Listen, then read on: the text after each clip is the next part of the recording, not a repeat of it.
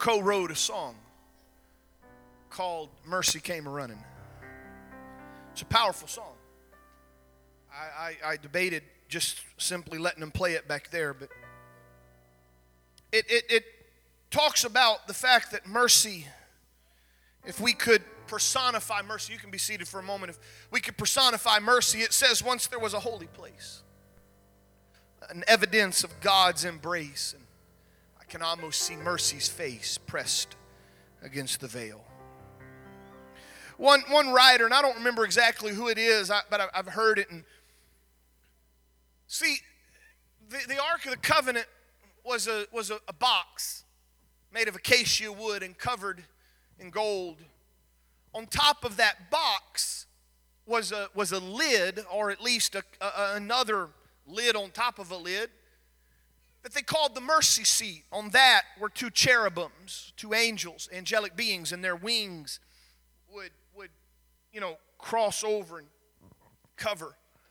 Uh, that was, was called the mercy seat. That was the place that God do, symbolically dwelled. It was that place where once a year the high priest could go behind the veil carrying the blood of the atoning sacrifice, place it on that mercy seat, and there they could be assured that God had forgiven their sins and pushed back the punishment, for the Bible says the wages of sin is death.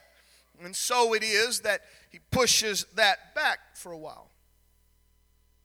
And it is that if you could personify mercy, for thousands upon thousands of years, mercy was captured, contained in a 15 foot by 15 foot by 15 foot room what we call the holiest of holies. It's that place behind the veil. It was 15 foot wide, 15 foot long, uh, uh, you know, and or deep, and 15 foot tall, and that was where mercy was. And while we can see, in a, in a, a, a true student of the Old Testament and a true student of God recognizes that mercy is present all throughout the Bible. Say amen there is an understanding that mercy was not maybe quite as accessible, at least visually, as it is right now to you and I. And there's been sermon after sermon preached that when Jesus died on the cross, the earth began to shake, the sun hit its face, and the veil of the temple was rent. And there is a, again, a symbolic gesture that when that temple was rent, you didn't have to go through a high priest to go behind the veil or, or let a high priest go behind the veil to, uh, to have atonement for your sin. But now, because Jesus Christ, the sacrifice, the lamb for sinners slain, had died, you and I now have unfettered, free access to the presence of God. I'm thankful. I'm thankful because I don't know about you, but there'd be a lot of dead sheep and a lot of dead cows and a lot of dead turtle doves and whatever else I could have found to sacrifice if I still lived under Mosaic law and every time I sinned, there would have to be blood shed.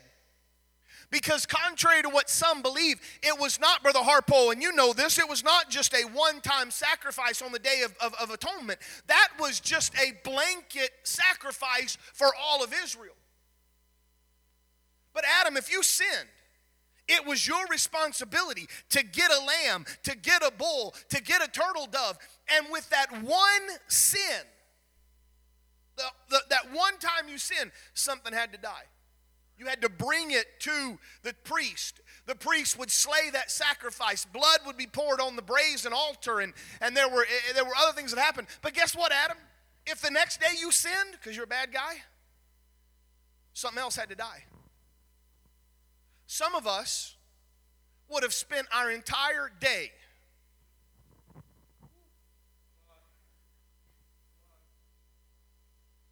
And I'm not suggesting. In fact, Romans tells us should we sin because of the grace of God is so easily acceptable, God forbid, or are you crazy? But but but the understanding is mercy is more accessible it seems. But because of that, we have lost that presence of God, if you will, because it seems that it's so free, it's so easy. So maybe we don't have to do all the stuff they had to do in that first tabernacle. But I'd like to tell you, and I've been telling you for the last month or two, that there is a process that was laid in place in the tabernacle that will be a great guide.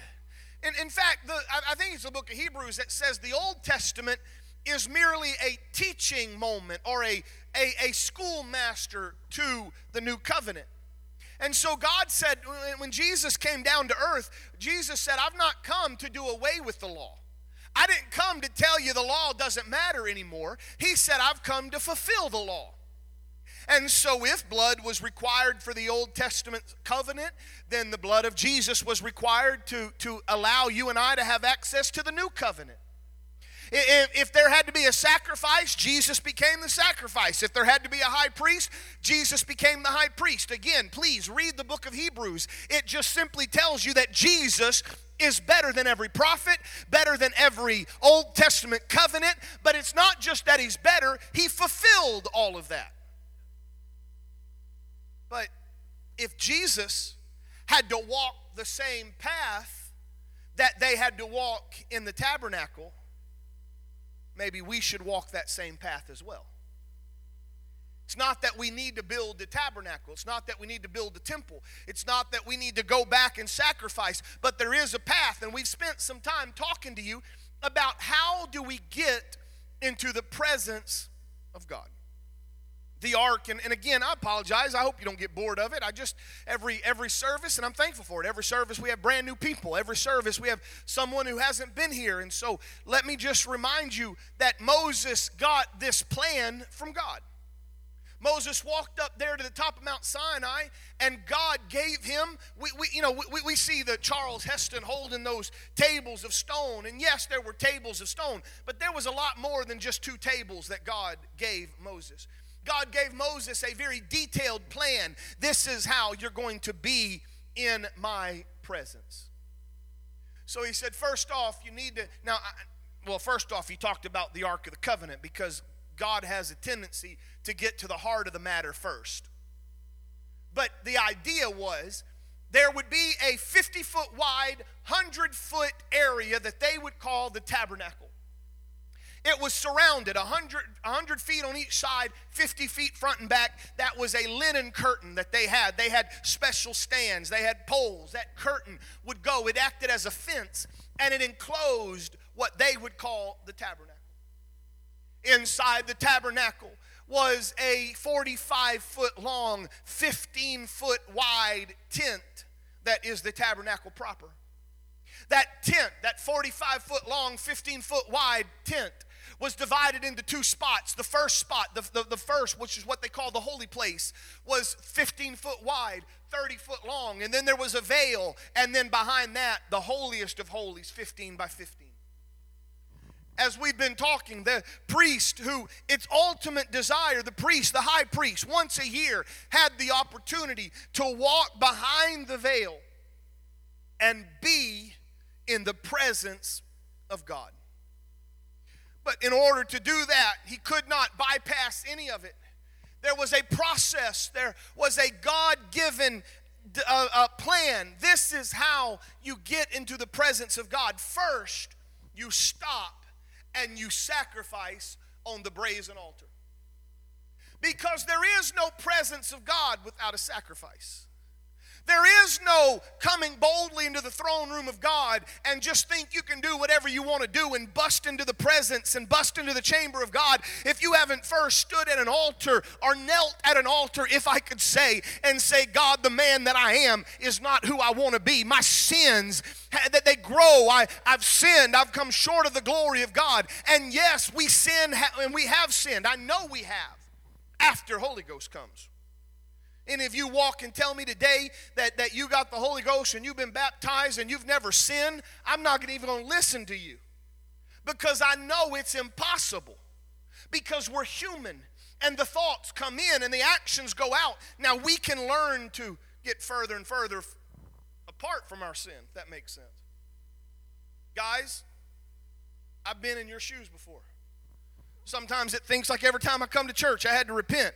I'd like to tell you that if you'll live for God, it'll get easier as you grow older and you mature and you you you you get that what we call that sanctification becoming more like God. You'll get to the place where you can say hey God you helped me today. I didn't fall to that temptation but there's not a man woman child here today that says I'm perfect.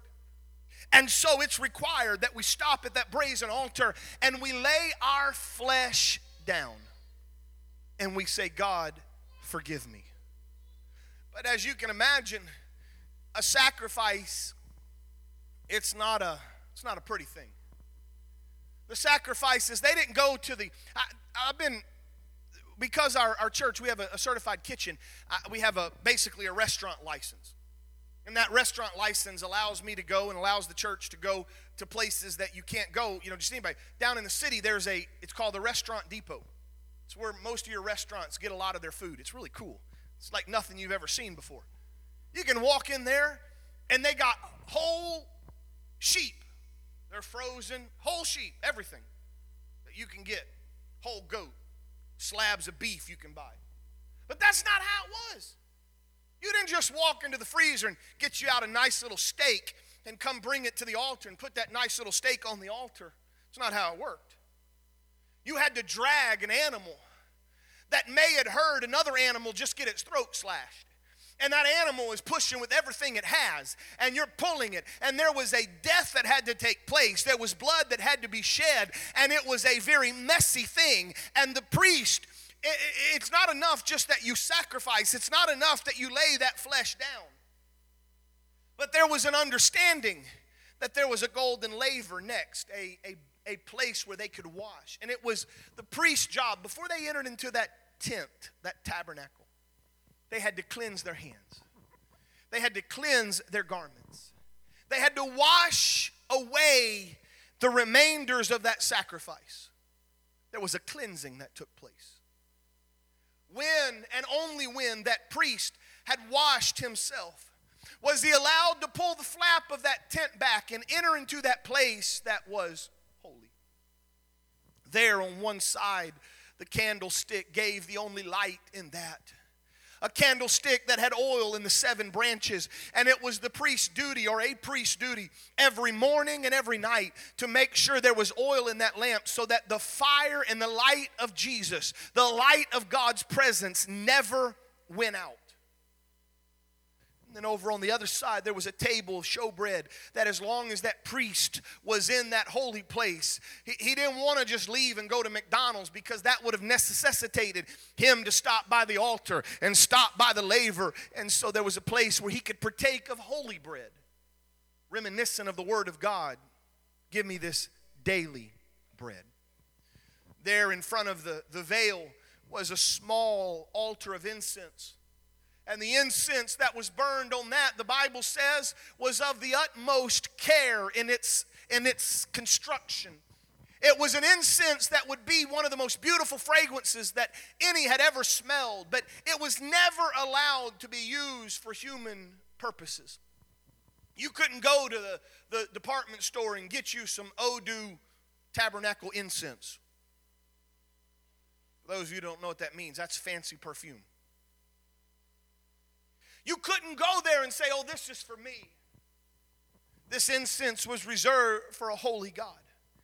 This incense was reserved for a, a God that, that was sovereign and amazing and powerful and incredible. It's part and parcel why Mary took a, a, an alabaster box of ointment, precious spikenard, that represented a year's wages.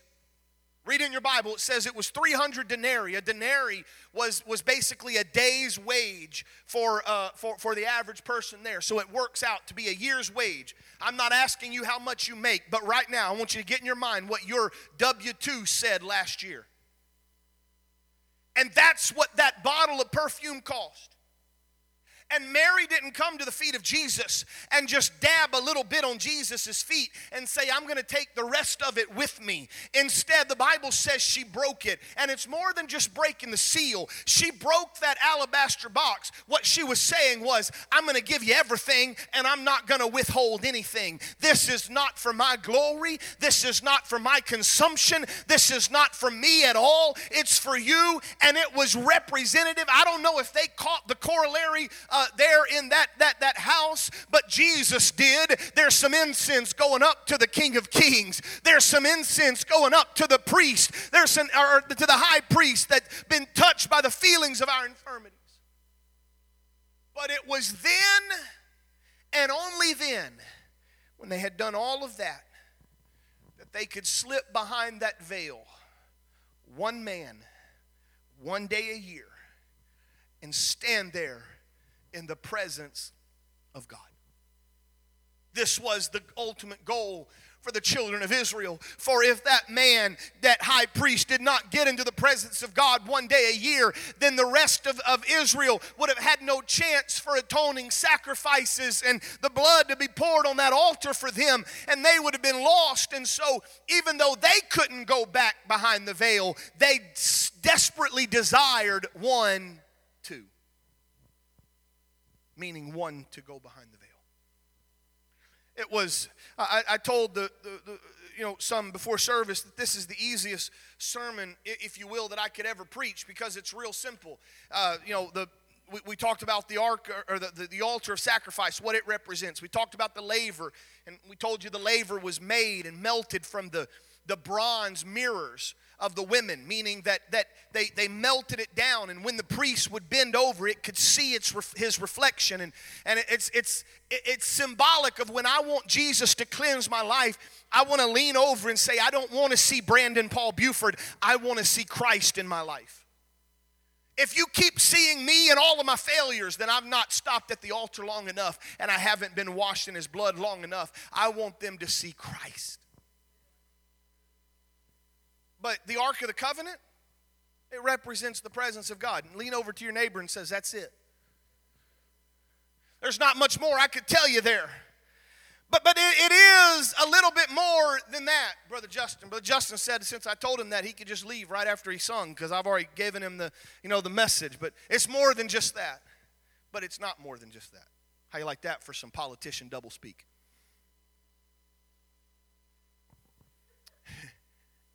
there's some interesting things that begin to take place. So, you know, the tabernacle. The tabernacle existed all the way up until the death of David and into his son Solomon's reign as king. David had a desire to make a permanent house of God that was not a tent. All of the things that, that, that were there in the, in, the, in the tabernacle, they were designed to be movable. There were little rings on it, and they could stick a stick through it and pick it up. And, and you've seen pictures of them carrying the ark. And, and, and I, I, I, in my Bible reading today, my just my daily devotional, I started reading the book of Numbers. And while Numbers, if you're not careful, can be kind of boring because it's just a lot of genealogies and it's a lot of, of, of, of uh, uh, you know, census taking, how many people. But I want you to, when, when you get into it, some of you go, go and read it tonight. When you begin to read the first, I think it's first five chapters, it talks about number the Levites. Remember, they're the ones that take place. And it tells you how many Levites it took to carry all of the stuff and the trappings of the tabernacle. Thousands. Because it was heavy. One person grabbed one pole. Another person grabbed one of the bases. There had to be some that would carry the ark. There was some that carried, I mean, they had to have enough oil to keep the lamps lit. And so they had to carry that. All of it was done. And it was designed to be movable. But David, he desired to make a place where God didn't have to get up and move every time Israel left. And he longed to make a more permanent place but David, because of the war and because of the blood that was spilled, God said, David, I, I, can't let you be the one that creates and builds this. You can get all of the material, you can design it even if you won't, but I'm going to relegate it to your son Solomon. Solomon comes. And Solomon, when you read first or rather, when, when you read uh, uh, uh, First Chronicles, you begin to see some of the things of, of Solomon's life, and, and it's just incredible the brilliant and, and the wisdom that God gave him, and he begins to get the material ready and he begins to build it and they build the most fascinating amazing structure that possibly has ever existed in this world today solomon's temple. If you begin to read into it, you find the dedication of Solomon's temple was an incredible experience. The presence of God descended. The presence of God filled the entire house, the, the, the place, and, and it was built in the same format, if you will. It was just now permanent. There would have been a holy place. There had been a holiest of holies. There was the altar. There was all that. And, the Bible says the presence of God came down, and it was so powerful and so incredible that the doors of the temple began to shake and move in the presence of God. The priest could not even enter in for a period of time because God's presence was so strong. It was credible. It was amazing. Now, if some of you have more history knowledge than I do, then I, am not going to tell you that everything I'm about to say right now may be 100% accurate. Anytime you begin to look into the history, there, there's always going to be something you miss. But I was looking at one historical account, and during that, it told me, it tells me that from that period of the first temple, Solomon's temple, if I understand correctly, it existed perhaps for some 410 years, according to the Talmud. During that time, there were 18 high priests. The high priest, remember Aaron, he, he, was, he was Moses' brother. He was the tribe of Levi. He was the first high priest, and then it went to his son. There was one high priest. There were multiple priests that could do other things, but there was only one high priest, and he served basically for his lifetime. I think they had to wait till they were 30 years old, if I understand how Numbers begins to record it. But they, they, they served their lifetime. When that priest died, it went to his son. And there were 18 high priests in the 410 years. And God's presence was there. And it was wonderful. And it was incredible. The problem is, there was a second temple period that came 420 years. And there was more than 300 high priests. Something began to happen. Israel began to slide, Israel began to fail.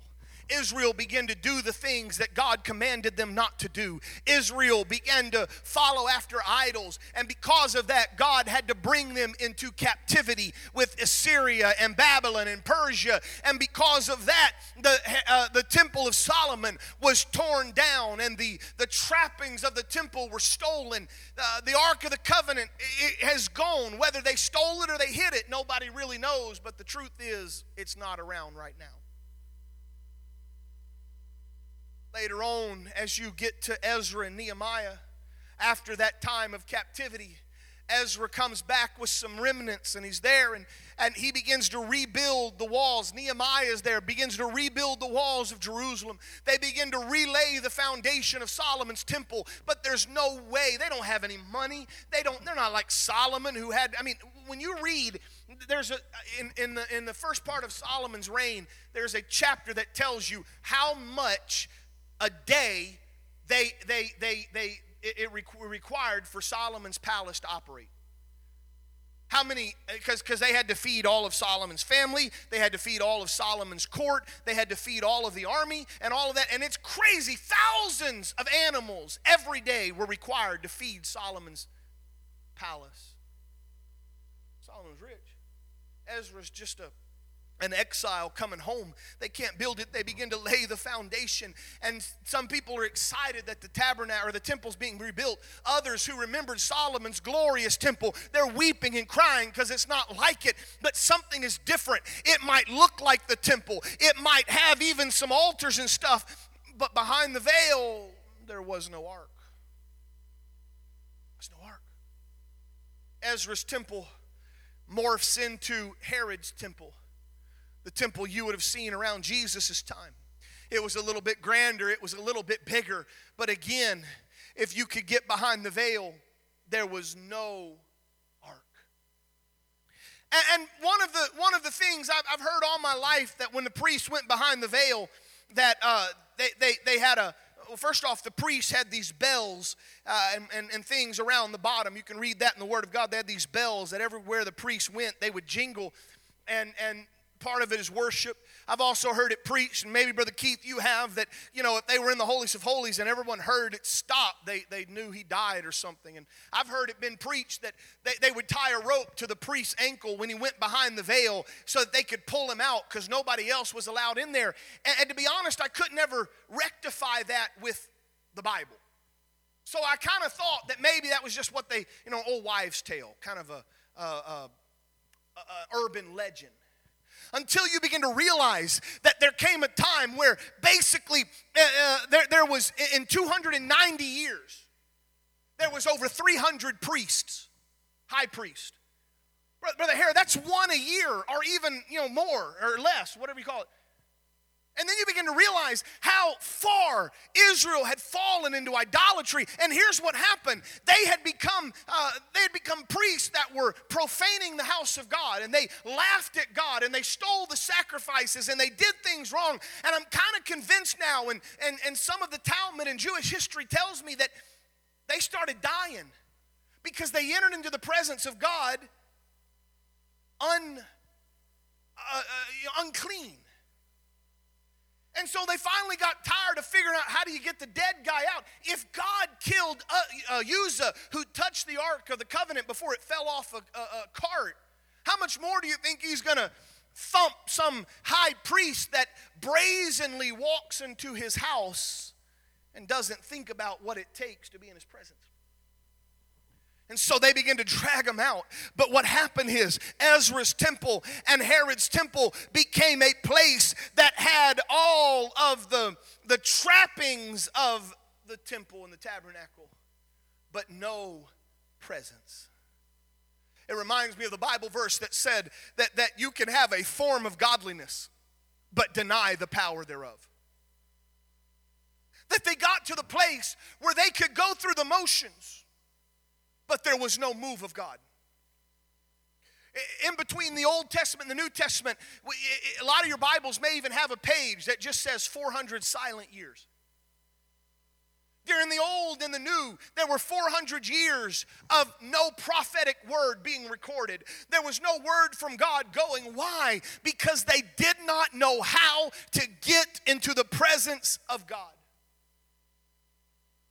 So, it begs the question if it matters so much back then, does it still matter today? And I tell you unequivocally, yes, it matters how you get to the presence of God. Somebody listen to me right now. There is too much uh, uh, uh, staying at the altar. There's, and, and you need to repent if you've sinned. You need to put your flesh on the altar. But there is way too many people that never get past the altar. There's some people that may get to the place of cleansing, but that's as far as you go. Because out here, remember in that court, natural light, if it's raining, you got wet. If it's sunny, you got hot. If it's snowing, you were cold. Out here is the physical. Out here is what I do. Out here is what I can handle. And there's far too many people that live their entire life and they say they love God and they say they want God's presence, but they never leave the natural and walk into that tabernacle where God's Spirit is. I dare say there's a lot of repenting and even a lot of asking God to cleanse you, but you haven't ever cracked the Bible and you're not reading the Word of God and you're not letting the light of God's presence illuminate your path and shine a light to where you're going. I'm trying to help somebody. Don't stay at the altar, don't stay at the laver, don't just be a consumer of God's Word, don't just let the light be there, but there has to be a desire that says all of this is needed and all of this is required but there is one thing that I desire of the Lord, and that will I seek after, that I may dwell in the house of God. Yes, but it's more than that, that I may dwell in the presence of God all the days of my life. I was reading one writer today, and he said, and, and he made a bold statement. He said, if you never get behind the veil, you might as well just backslide. Because all of that if, if, if you stop at the altar, if you stop at the laver, if you stop at the Word of God, if you stop at the light of God's Spirit, if you even stop at just the worship because you didn't obtain it, you might as well be lost. Now, I, I, that was just one writer. I don't know that I'm going to say it quite that boldly. But what I will tell you today is I have a gnawing hunger. A hunger that just it, it, it, it, it, it, it just begins to consume me. It's not enough to go through the motions. It's not enough to hang out in the outer court where there's repentance and the washing of sin. It's not enough to move into the holy place. Now, watch this. In that first area, where the table of showbread, the golden candlestick, and the altar of incense. Listen to me. That's service to God. Okay? Out here, I'm a sinner and I need cleansing. You open that door and you walk into the temple or the tabernacle, and you you you, you that somebody had to bake the bread that was put on the table, showbread. Someone had to beat the, the olives to make the oil that they put in the lamp.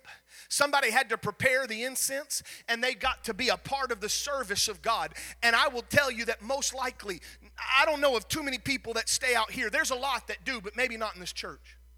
But there's a whole lot of us that we get caught up in the service of God. We get caught up in, in, in, in making sure the bread's right and making sure the lamp is lit, even making sure the incense is on fire. And there's a lot of things you can do for God, but I'm asking you, Sunday school teacher, I'm asking you, church greeter, I'm asking you, usher, I'm asking you, piano player, I'm asking you, musician and praise singer, when is the last time you said, I'm not satisfied with just serving the Lord, but there is a desire in me to get into the presence of God. The most dangerous place you could ever be is when, and, and I have seen it, I have seen it in my own life, I have seen it in the lives of friends. I have watched more backsliding go on in the service of the Lord than outside the service of the Lord. We got several of you young people that have made the decision, and I'm, I'm proud of you, and, and, and I'm proud of every one of our young people that, that, that go on to higher education. But some of you have decided to make the step to go to a Bible college and Urshan College and, and, and do that. But I'm going to tell you right now, I've watched more of my friends that went to Bible college backslide because they got caught up in the service of the Lord and they never got into the presence of the Lord. It's not enough to go through a few steps and say, I'm good right here. Thank you, Sister Buford, for playing the piano. Thank you, Sister Morgan, on the organ. And Brother Norm, wherever you is, I hear you, but I don't know. There you are, way back there, for the bass. And Sister Stacy on the drums and our, our praise. Thank you. But I don't want to stay there. I don't want to stay in the service. I don't even want to stay in the preparation of a sermon as a pastor. I want the presence of God. Watch, watch. At the altar, you bring a sacrifice. At the laver, you bring your dirty garments. The table of showbread, you bring bread. And that's what the priest did. I know they partook of it. I know there's a spiritual correlation, but they made it, they brought it. That, that candlestick, they brought the oil, they poured the oil in. That altar of incense before the veil, somebody had to grind it up and mix it, Brother Sponsler. Something happens behind that veil.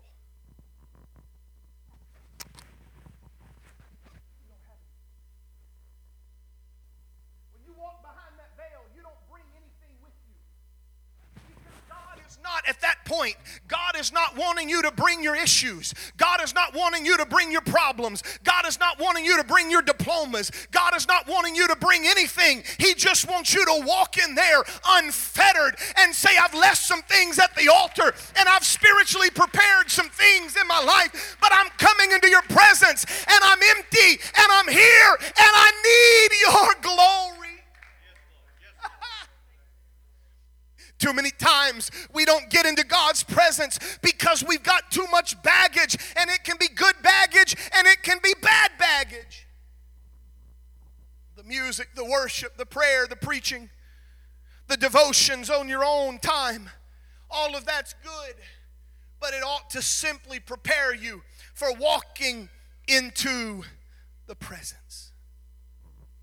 One writer, and I think honestly what I'm about to say anyone that's ever preached on the, the praying through the tabernacle. And, and, and again, this the, the, the, the skeleton of all of these is not mine.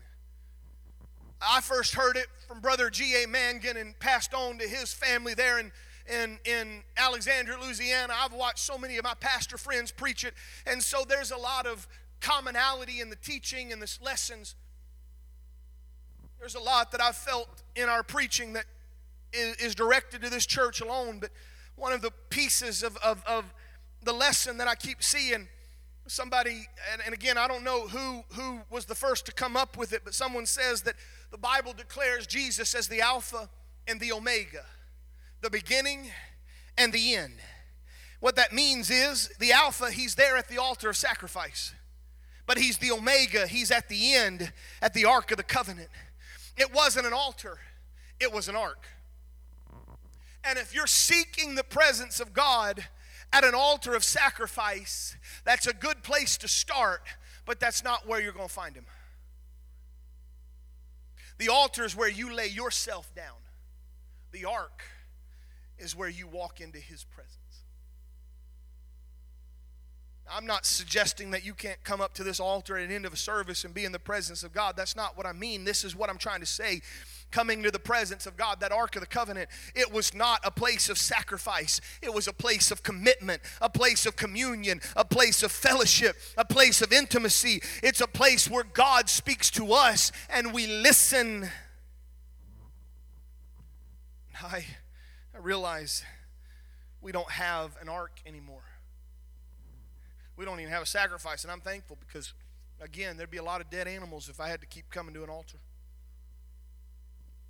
So it's a little bit hard because you can't you can't just you know walk up and kill something, walk up and wash something, walk over to a table of bread and eat it, walk over to a candlestick and light it and incense.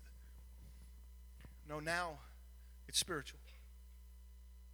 Lord, cleanse me. Lord, wash me. Lord, speak to me. Lord, illuminate my path. Lord, you're awesome. You're sovereign. You're incredible. And then you slip into a place that if you've ever been behind the veil, if you've ever been in his presence, you know what I'm talking about. It's that place where God begins to move. Exodus 33 says, My presence will go with thee, and I will give thee rest. First Chronicles says, Glory and honor are in his presence. Uh, uh, uh, Second Chronicles, it says that we, when this evil comes upon us, I read this this morning, and a sword, a judgment, pestilence, or famine, we will stand before this house and in thy presence and cry unto thee in our affliction, and you will help and hear. Psalms 9 3 When my enemies are turned back, they fall and perish at thy presence. Psalm 16 says, Preserve me, O God, for in thee do I put my trust. I could go on and on. I could show you Psalms 140 Surely the righteous shall give thanks unto thy name, the upright shall dwell in thy presence. I don't want to be satisfied with an outer court experience. I'll be honest. As a kid, as a, as a young person, spent too much time in the outer court.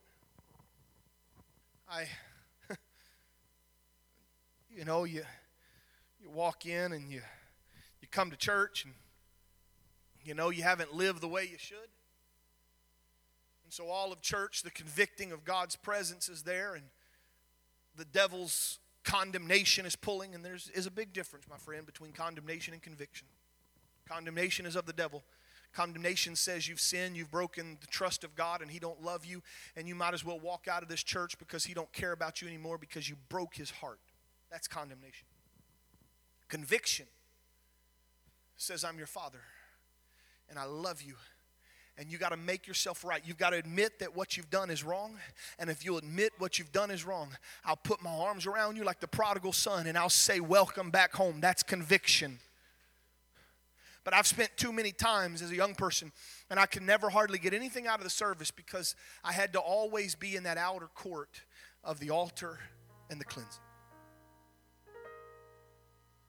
I'm not satisfied with that.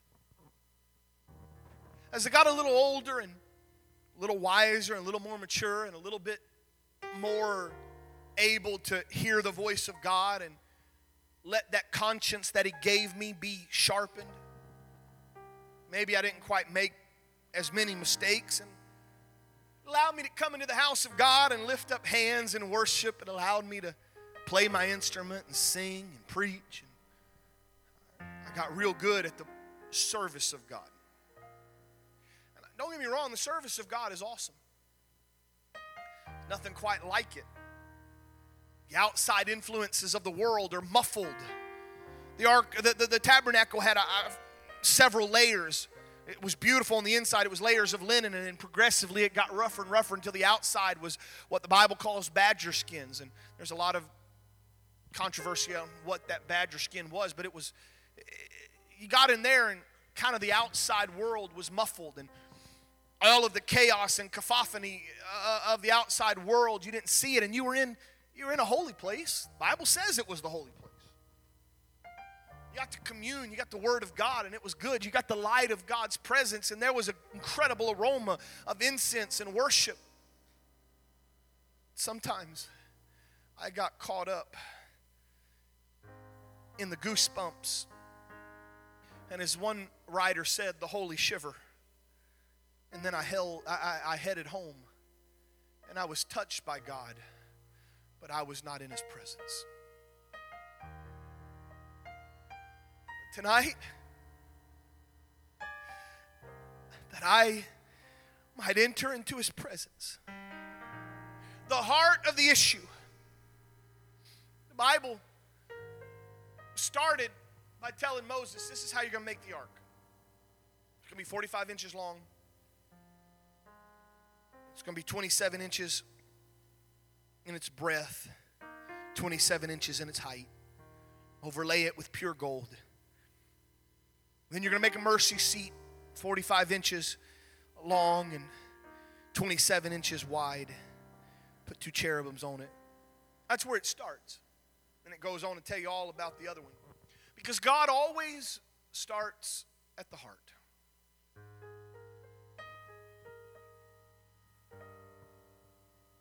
The Ark of the Covenant was the heart of the tabernacle. The Ark of the Covenant was in the innermost place. It was the center of everything that tabernacle stood for. And the center of your life ought to be not the outer court. The center of your life should not be the service in the house of God. The very center of your life ought to be the presence It's a heart issue. I've watched so many people walk away. And, and there's a lot of excuses and there's a lot of reasons, but it all boils down to the heart, the seat of emotions. And the very first thing that people do when they walk away from the presence of God, or they walk away, is they, they remove themselves from His presence. I've watched people still serve in the house of God, but they've walked away from His presence. They still worship, but it's lost its luster. They still sing, but it doesn't have the same effect. They still sit and listen to the preaching, but it no longer moves them. It starts in the heart. It's hard to bring bitterness and hurt and anger and frustration into the presence of God. And so instead of taking care of those emotions, we just decide never to go behind the veil so we don't have to deal with it. And we walk away from His presence. But here's the thing we use the word backsliding. I think everybody here knows what I'm talking about when we say backsliding. In Buford's Greek, it means you slid back. Is that fair enough? If you're in the presence of God and you slide back, where are you at? Well, I'm still trimming the wicks. I'm still putting the oil in the lamp. I'm still baking the bread and I'm still I'm still partaking of it. Still mixing the incense. Everything's good. The truth is, you've walked away from his presence. You walk back a little further, I'm, I'm still at the altar. I'm still asking God to cleanse me, but the reality is you've left His presence. I'm still singing on the worship team. I'm still teaching. I'm still greeting. I'm still working in the sound and media. I'm still coming to church. I'm still giving my tithes. I'm asking you, when's the last time you were in His presence?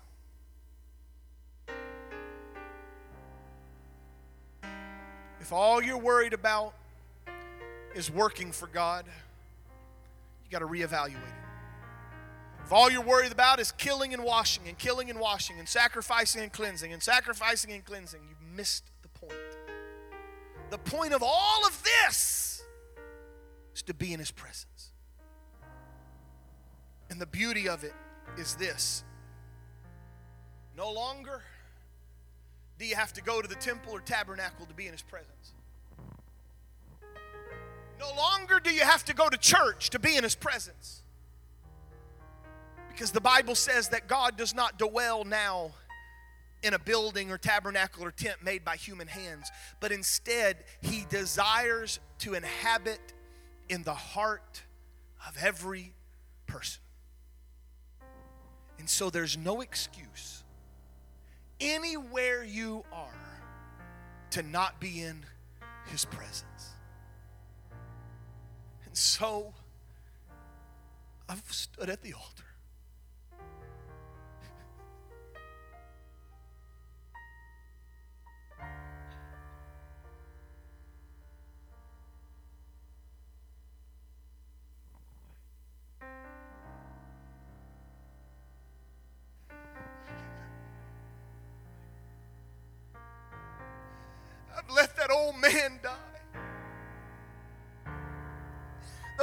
Sins that doth so easily beset me, I've laid them down. Oh God. I want to encourage you right now to walk with me in your prayer. Let's put it into practice. It goes something like this Father, I desire to be in your presence. But Lord, I cannot be in your presence without first repenting. So, God, you've examined my life. I can't hide anything from you. I can hide it from my Brienne, my spouse. I can hide it from my children. I can hide it from my parents. I can hide it from others, but Lord, I, I'm an open book in you. You see into me. You see the, the, the, the, the secret compartments of my heart, Lord. You know if I've sinned. You've searched me, oh God, and you've known my thoughts.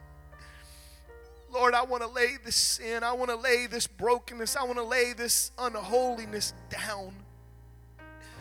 Lord, I'm asking right now that you'd forgive me of all my sin. Forgive me of all my transgressions. Forgive me all of my shortcomings. And Lord, I walk to the laver and I ask you your blood. Lord, I was eight years old when I was baptized in the name of Jesus, and that blood was applied to my life. And I don't need to be rebaptized, Lord, but I do need that blood to wash me. Because every day I pick up my actions, my words. God, wash them away, cleanse them. I want to be white as snow. I don't want to be dark. I don't want to. I don't want my sin to to to to to cause me to be unholy. I want to be able to walk into your presence, washed by the blood of the Lamb. Cleanse me, I pray. I don't like what I see in my reflection. I, am seeing too much of the old me, God. Cleanse me. Wash me. Oh God, I love your word. I'm doing my very best to read your word as I've never read it before. I'm doing my very best for it to be that daily bread. Not just to read it because I got a sermon to preach, not just to read it because you know, I got to do something, but Lord, to, to get in your word. And, and, and, I love your word. And oh, I'm learning so much and it's speaking to me. And oh, God, the, that light of your spirit is illuminated so much. And when I put them together, it's amazing. Your spirit illuminates the word of God, and your word illuminates your spirit. And I, I, am beginning to get a better picture of you, and I'm so thankful for that. And it allows me, now that I know you and I've communed with you and I've understood you, oh God, I can stand at this altar of incense and I have a better picture and a better view of who you are. And I worship you because I've read your word, and I worship you because you've shown me your glory. Oh, I let that incense go because you're incredible.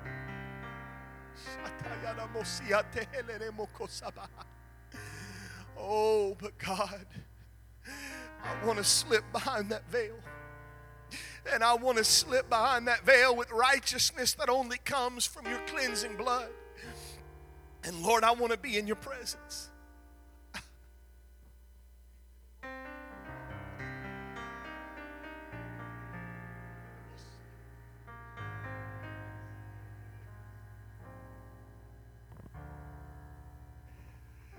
Hallelujah. I want to invite you, whatever you have to do right now to help you navigate that path into His presence. For some of you, you might just easily be able to kneel at your seat, bow your head, that's fine. For others, it would be better for you to leave your seat and make a move. Some of you may desire to come around this front, and that's okay. But I'm encouraging you right now. I'm imploring you. I'm begging you right now. Don't stay at the altar.